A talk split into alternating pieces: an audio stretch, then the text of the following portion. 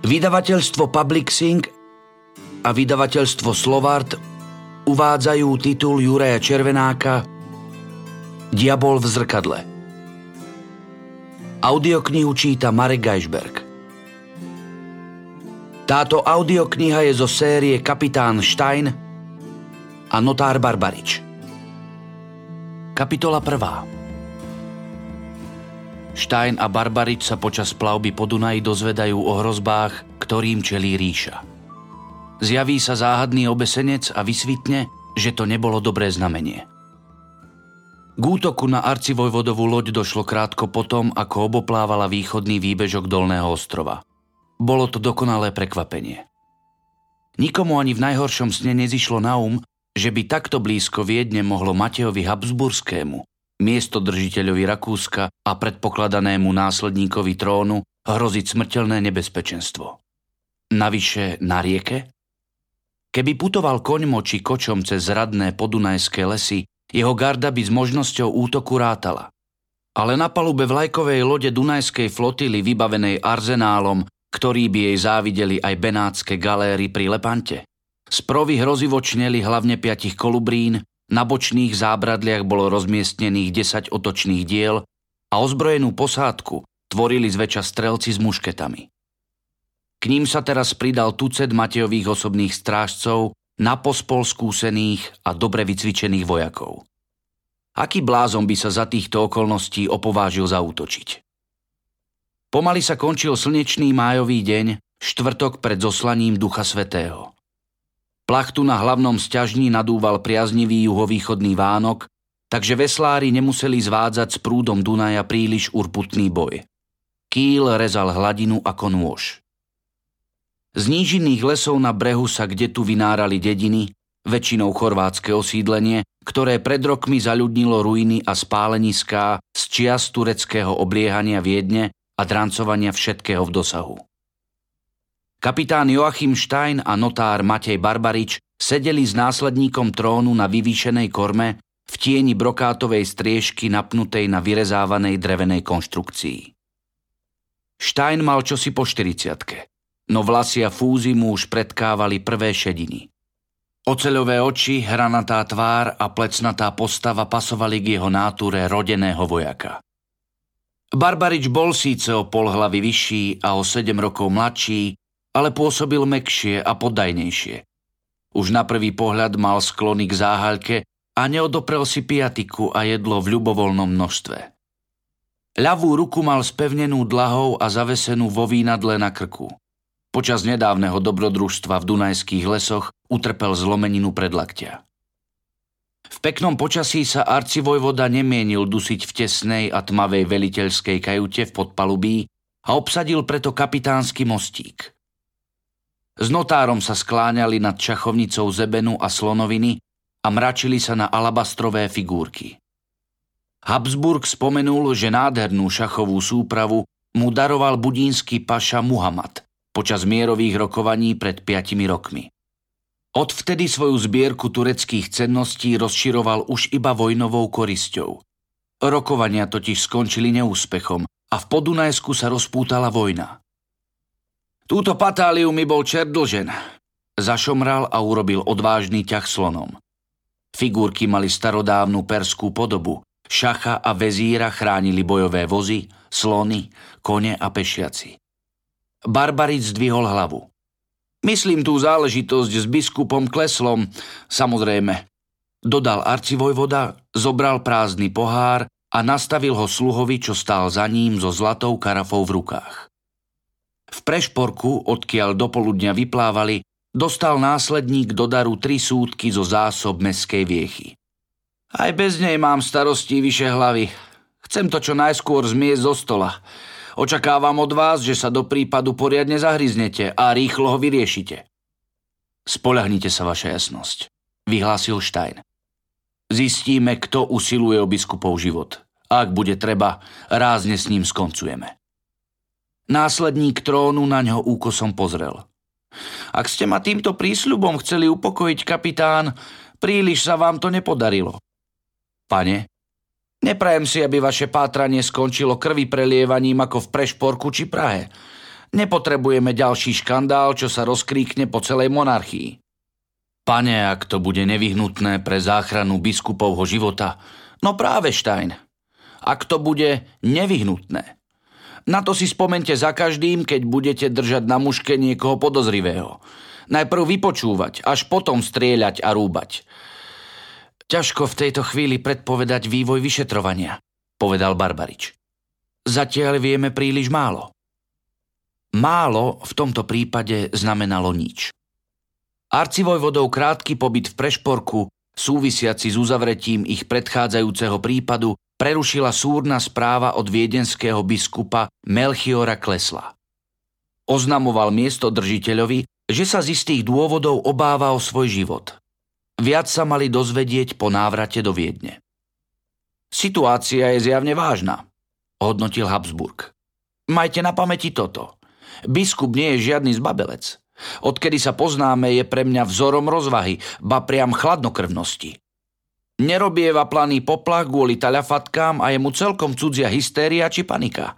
Táto vec ho však znepokojila natoľko, že ani nepočkal na môj návrat, ale poslal mi naliehavú správu – to značí, že tú hrozbu neslobodno brať na ľahkú váhu. Neberieme, uistil ho Barbarič. Hneď ako zakotvíme vo Viedni, navštívime ho a požiadame o podrobnosti.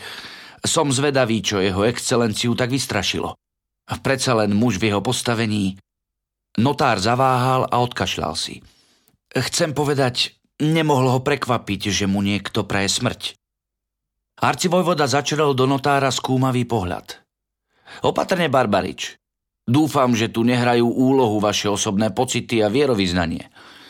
To v žiadnom prípade, vaša jasnosť. Notár sklopil zrak a trochu zbledol. Ako som vás už viackrát ubezpečil, som síce evanielik, ale úzkostlivo sa vyhýbam akejkoľvek náboženskej angažovanosti. Chcel som len poukázať na fakt, že biskup Klesl, skrátka, je vodcom rekatolizácie. Prestante s tým koktaním a odkašľiavaním, Barbarič. Viem, čo máte na mysli. Toto sveté poslanie urobilo z klesla terč nenávisti zo strany luteránskych odpadlíkov a nie len ich. Barbarič sa snažil tváriť neutrálne. Nenávisť bola možno ešte slabé slovo. V prevažne protestantskom Uhorsku považovali klesla vlajkonosiča čoraz dôraznejšej a násilnejšej protireformácie za vteleného antikrista. V Čechách, Rakúsku a Štajersku už došlo k povstaniam protestantských stavov i prostého ľudu. Šírili sa zvesti, že čoskoro vypukne ozbrojený odpor aj v Hornom Uhorsku a Sedmohradsku. Nech už Kleslovi hrozí čokoľvek, dodal arcivojvoda, nesmie sa mu nič stať. Luteráni by jeho smrť oslavovali, možno by ich aj povzbudila k smelšiemu vzdoru. Musel by som na to odpovedať a v súčasnosti naozaj nepotrebujem stupňovanie náboženských nepokojov. Pochybujem, že rakúsky protestanti stoja o ďalšie krvi prelievanie, poznamenal Barbarič. Narážal na veľké povstanie, ktoré sa v Matejových državách rozhorelo pred dvoma rokmi. Arcivojvoda ho neľútostne potlačil. Niekoľko tisíc protestantov odvislo alebo zhorelo na hraniciach Pôda okolo miest ako Linec či Kremža zostala posiata masovými hrobmi. Myslím, že ste ich snahy o rovnoprávnosť zlomili, vaša jasnosť. Ak nie na dobro, tak aspoň na veľmi dlhý čas. Rovnoprávnosť? Arcivojvodovi šklblo fúzmi. Nešlo im o žiadnu náboženskú rovnoprávnosť, Barbarič. To je len vaša idealistická predstava. Ja som v Severnom Rakúsku bojoval s fanatikmi, ktorí považujú katolícku církev za zdegenerované zlo hodné vyhubenia. Len si spomente na Münster a ďalšie mestá či celé oblasti, ktoré ovládli novokrstenci a iné protestantské sekty. Katolíkov tam vyvražďovali po tisíckach, vrátane žien a detí. A aj preto, že sme museli bojovať s touto pliagou, sa Turci predrali až k Budínu a Viedni. Ak sa chceme zachrániť pred mohamedánskymi pohanmi, musíme kresťanskému svetu vrátiť súdržnosť. Vyvražďovaním protestantov? Pomyslel si Barbarič, ale náhlas to nevyslovil. Arcivojvoda do seba vehementne nalieval víno. No namiesto toho, aby mu pomohlo otupiť starosti, s potrúnženou mysľou sa jeho nálada neustále zhoršovala. Mali by ste zvážiť, ozval sa Stein, či sa tá hrozba nevzťahuje aj na vás, vaša jasnosť. Následník trónu na ňo po očku fľokol. Myslíte? Biskup je váš pobočník a hlava dvorskej rady. Čokoľvek robí, zväčša to robí s vaším osobným súhlasom. A naopak vykonáte výhradne s jeho požehnaním, doplnil Barbarič. Prirodzene. Lepšieho radcu by som ťažko našiel. Kleslo je znamenitý vzdelanec, jeden z najlepších mozgov v ríši. Vyniká v umení diplomacie, ovláda cirkevné i svetské právo. Dokonca aj vo vojenských záležitostiach sa vyzná lepšie ako nejeden generál. Notár vážne prikývol. Je teda logické predpokladať, že ak ho niekto nenávidí, bude mať rovnaký postoj aj k vám. Arcivojvoda sa znovu zachmúril. Keď sa tváril takto, vyzeral hrozivo. Bol to štíhly, vysoký a pevný muž s prísnymi črtami. Z úzkej podlhovastej tváre s veľkým zahnutým nosom sa dívali pichľavé oči. Vojenský výzor zdôrazňovali nakrátko ostrihané vlasy. Fúzi už mal prešedivené, takisto špicatú briadku, ktorá dodávala spodnej čelusti útočnosť. Ak ma niekto chce vidieť pod zemou, nech sa postaví do radu, je dlhý niekoľko míľ a na jeho čele stojí môj milovaný brat. Šľachtic podráždene zafučal, znovu si prajne glgol vína a sklonil zrak k šachovnici. Zanedbávame hru, Barbarič. Mali ste dosť času, hrajte. Notár poslúchol a potiehol. Štajn sa zachmúril, lebo videl, že Barbarič sa hlúpo vzdal dobrej pozície. Arcivojvoda vrhol na súpera podozrievavý pohľad. Čo to má znamenať? Prosím? Urobili ste to náročky? Mali ste víťazstvo na dosah a zrazu sa dopustíte takej začiatočníckej chyby? Najviac tri ťahy a rozdrvím vás. O, naozaj? Naklonil sa Barbarič na čachovnicu, ako by sa úporne snažil pochopiť Matejovú taktiku. Ja, to bude asi tým vínom jasnosť. Je silné a v tomto teple nesústredil som sa. Nechajte si to, Zavrčal následník trónu a rýchlo kontroval, pričom podráždene klepol figúrkou. Barbarič nebadane pozrel na Štajna a výrazom tváre mu prezradil, že víťazstvo naozaj zahodil zámerne. Kapitán pokrútil hlavou na znamenie, že to nebol dobrý nápad. Matej to prekúkol a jeho nálada sa ešte zhoršila. Preto keď dal notárovi po troch ťahoch mat, nepotešil sa, ale zaklial a znovu kývol na sluhu, aby mu dolial. Ešte jednu partičku? spýtal sa Barbarič. Do pekla s vami. A so mnou, jasnosť, navrhoval Stein. Ja vás nenechám vyhrať, sľubujem. Arcivojvoda na kapitána škaredo zazrel a rozkázal sluhovi, aby stolík so šachom odpratal. Upadli do močania. Na laviciach po stranách stredovej lávky sa v rytme bubna skláňali a zase vystierali polonahý veslári. Reťaze na okovách štrngali. Väčšinou šlo o tureckých zajacov. Pred prvou sa vynoril dolný ostrov. Pokrývali ho zväčša vlhké, na zver bohaté lesy, siahajúce až po cisársku oboru Prater. Galéra sa dala vľavo, hlavným tokom Dunaja, ktorý obtekal ostrov z juhu a oddeľoval ho od Viedne. Na severe ho z krajiny vykrajovalo vodnaté riečne rameno.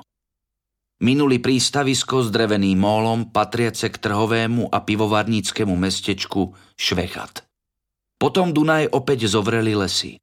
Rieka bola v týchto miestach kľukatá, plná zátočín a zradných plitčín.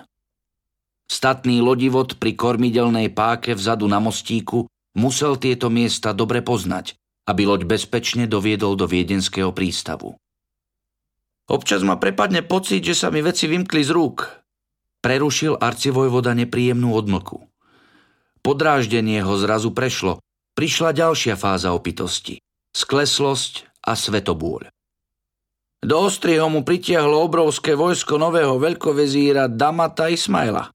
Vyjednávania nikam nevedú, takže nás v lete najneskôr na jeseň čaká ďalšia turecká invázia do Horného Úrska, ktoré možno nebude mať kto chrániť. Stein a Barbarič na Habsburga spýtavo pozreli. Zjavne načal niečo, čo hraničilo so štátnym tajomstvom. Oficiálne sa totiž tvrdilo, že vojna so sultánom pokračuje úspešne. V pohraničných pevnostiach a táboroch treba zjednať poriadok, vzdychol si arcivojvoda.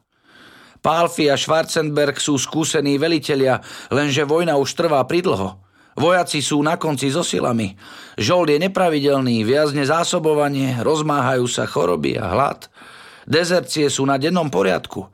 Z utečencov sa potom stáva škodná, štvánci a lúpežníci. Podľa poslednej Schwarzenbergovej správy hrozí vo vojsku rozsiahla vzbúra. A ako by to všetko nestačilo, je tu tá pohroma so Sedmohradskom. Prekliatí bátory.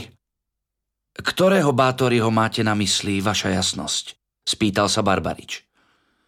Kardinála Ondreja prirodzene. Ktorého iného? Je to veľmi rozvetvený rod. Nejakí bátoriovci dokonca žijú na malom statku nedaleko Šťavnice. Hovorím o tom sedmohradskom zradcovi. Nie je kardinál Bátory spojenec Habsburgovcov. Čudoval sa Stein. Je predsa zanietený katolík, veľmajster rádu draka. Dočerta Stein, žili ste posledný rok na opustenom ostrove? Kardinál sa ríši otočil chrbtom. Nechce mať s nami nič dočinenia. Vraj poškuluje na sever. Do Polska. Pochopiteľne, utrúsil Barbarič. Jeho strýko Štefan Bátory bol poľským kráľom. A Ondrej by rád kráčal v jeho šľapajách, prikyvoval arcivojvoda a znovu sa zhlboka napil. Lial do seba víno ako vodu. Lenže ríša sa Sedmohradská nemieni vzdať. Dvorská vojenská rada sa rozhodla poslať tam vojsko. Ako zvyčajne, hore nosí v Prahe a ja ako veliteľ vojnového pohraničia to musím vykonať. Dostal som list, podpísaný roztrasenou Rudolfovou rukou, ale zaručene so smolenými tými jeho poskokmi. Rumpfom a Trauconom. Vraj mám na východ poslať Slávika. Barbaric zdvihol zrak od poloprázdnej čaše. Slávika?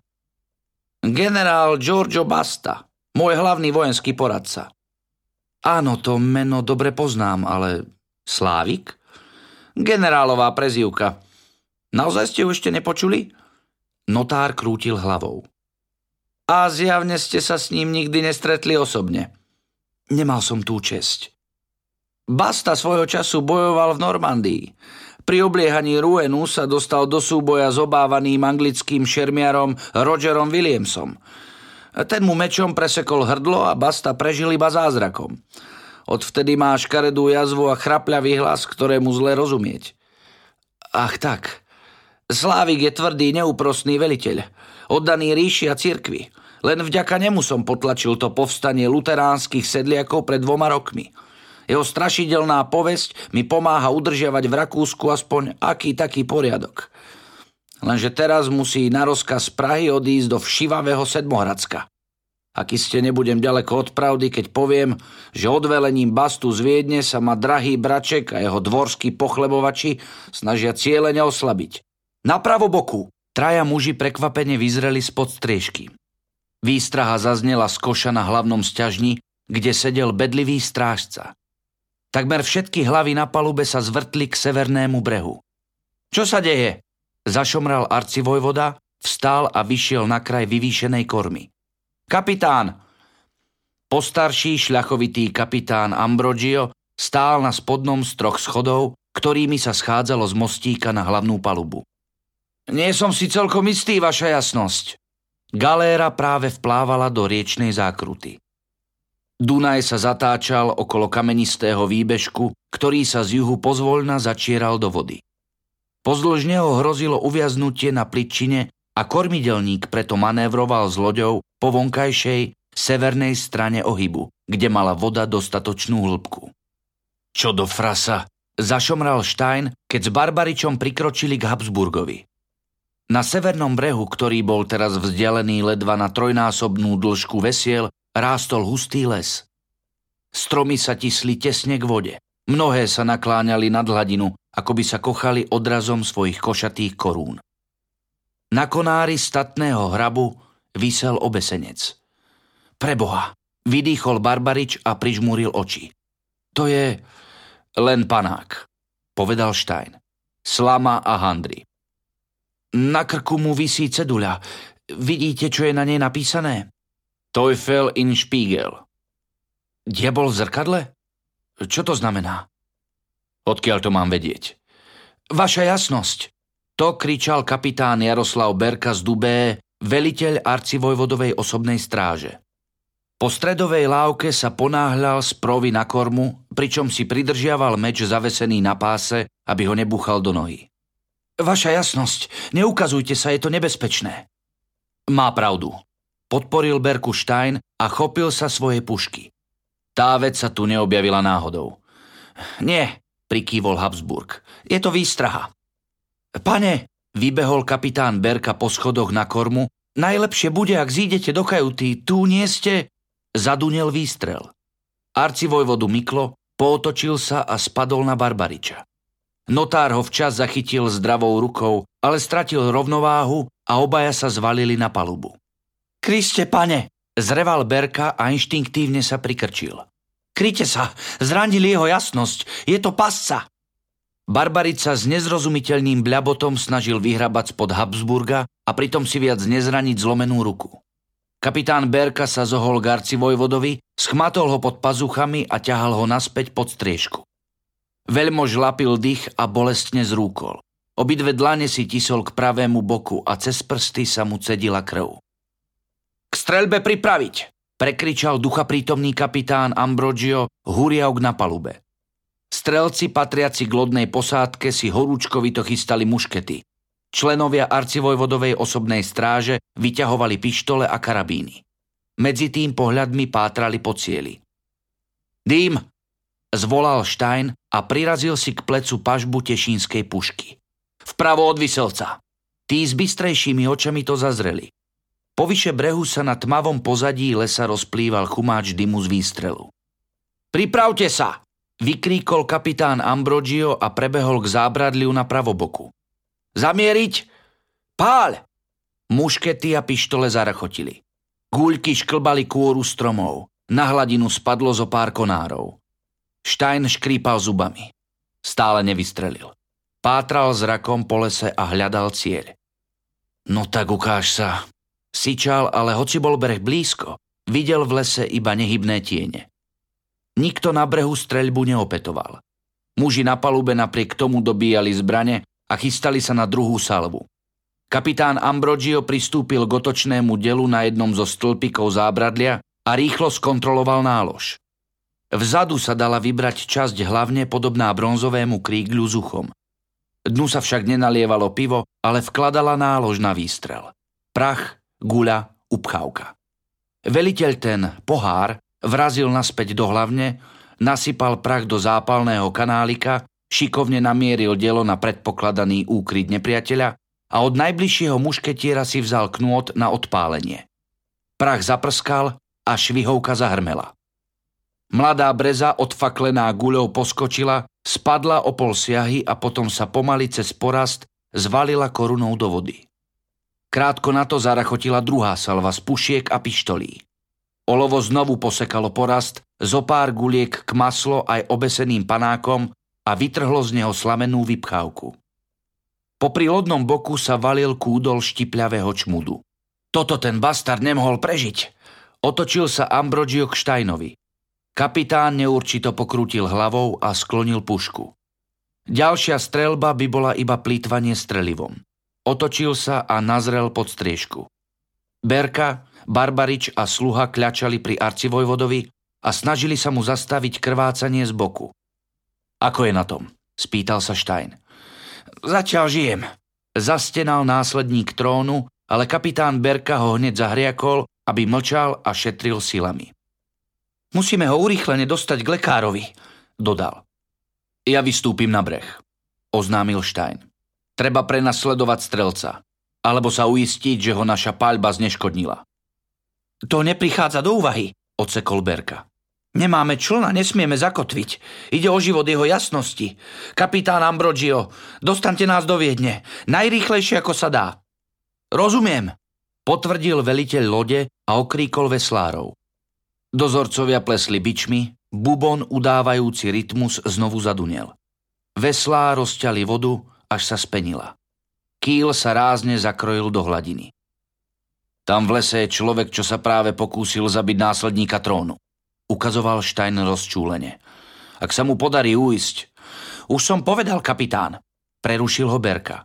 Záchrana jeho jasnosti je prvoradá. Nemáme čas na pristávacie manévre. Doriti, kapitán. Ja vám predsa rozumiem, Stein. Uťal veliteľ arcivojvodovej stráže. Práve bol spáchaný ten najhorší zločin proti majestátu, ale za daných okolností nemám inú možnosť, len pokračovať v plavbe. Takže ak nemienite preskočiť zábradlie a doplávať na breh, prenasledovanie bude treba odložiť. Stein podráždene zafučal, zvrtol sa a vyšiel spod striežky. V rukách stále zvieral pušku pripravenú na výstrel. Jastrabým pohľadom sa díval na breh, ale lesy rýchlo ubiehali dozadu a strom s obesencom sa už strácal z dohľadu. Predpovedali sme to. Pristúpil k nemu Barbarič. Tvár mal bielu, ako by tiež utrpel stratu krvi. Chápete, Stein? Hrozba pre biskupa je hrozba pre arcivojvodu. Stein prikývol. Ten falošný obesenec bol iba trik. Snaha vylákať arcivojvodu na palubu. Úspešná. Áno, bohužiaľ. Diabol v zrkadle zopakoval Barbarič slová na ceduli. Možno je to nejaký odkaz. Vo Viedni skúsime zistiť, čo to znamená. Stein na ňo pozrel kútikom oka. Čo ruka? V poriadku, aspoň myslím. Keď vás jeho jasnosť privalila, skoro som počul, ako vám zase praskajú kosti. Bude z toho len pár modrí, nič viac. Jaroš sa vám na to pozrie. Potom. Neskôr. Rozumiem lebo keď pristaneme, nebude mať na vás čas. To mi nemusíte vysvetľovať. Galéra sa s vervou drala proti prúdu. Oblohu na západe zalievali červenkasté zore. Pobrežné lesy zčerneli. Pozdĺž viedenských hradie bol breh Dunaja spevnený murovaným mólom. Na ňom sedel kaprál Bohdan Jaroš, hompáľal nohami nad vodou a sledoval, ako obďaleč priráža k mólu majestátna galéra. Veslá na ľavoboku galeníci už pred hojnou chvíľou zdvihli na šikmé bočné opierky. Podľa vzrušenej vravy na palube a rýchleho uvezovania lode k dreveným kolom na móle Jaroš rozoznal, že sa niečo stalo. Vzal svoj obojručný meč, zaprel ho o múr vedľa kolena a vstal. Opachu si prevesil na chrbát, od blízkeho kola odviazal tri kone a vykročil k pohyblivému kormovému mostíku, ktorým sa vystupovalo na breh. Všimol si, že niekoho vynášajú na nosidlách. Postavil sa na bok, aby náhliacím sa a pokrikujúcim mužom nezavadzal. Onedlho na breh vystúpili Stein a Barbarič. Hneď zbadali mladíka s bledou tvárou a tmavými vlasmi padajúcimi na plecia. Výborne, Jaroš, povedal Stein na miesto pozdravu. Dúfal som, že tu budete skôr ako my. Čo sa stalo? Atentát na arcivojvodu, vyhrkol Barbarič. Zatiaľ žije, ale strieľali na neho z lesa na brehu, vysvetlil Stein. Niekto s dobrou muškou. Ako sú na tom kone? Dobre, odvetil Jaroš. Už som tu asi hodinu. Napojil som ich, nechal odfúknuť. Výborne, hneď odchádzame. Jaroš len prikývol. Domyslel si, čo má kapitán v pláne. Podal mu úzdu jeho koňa a sviško vysadol na toho svojho. Dúfam, ozval sa Barbarič. Že nerátate aj s mojou... Pravda, že nie. Zavrátil ho Stein, kým sa štveral do sedla. Zostaňte blízko arcivojvodu. Kaprál? Dvojica bez zbytočných slov popchla kone k masívnemu drevenému šlakbrke, jatočnému mostu. Dostal meno podľa blízkych výsekov mesa a spájal Viedeň s Dolným ostrovom.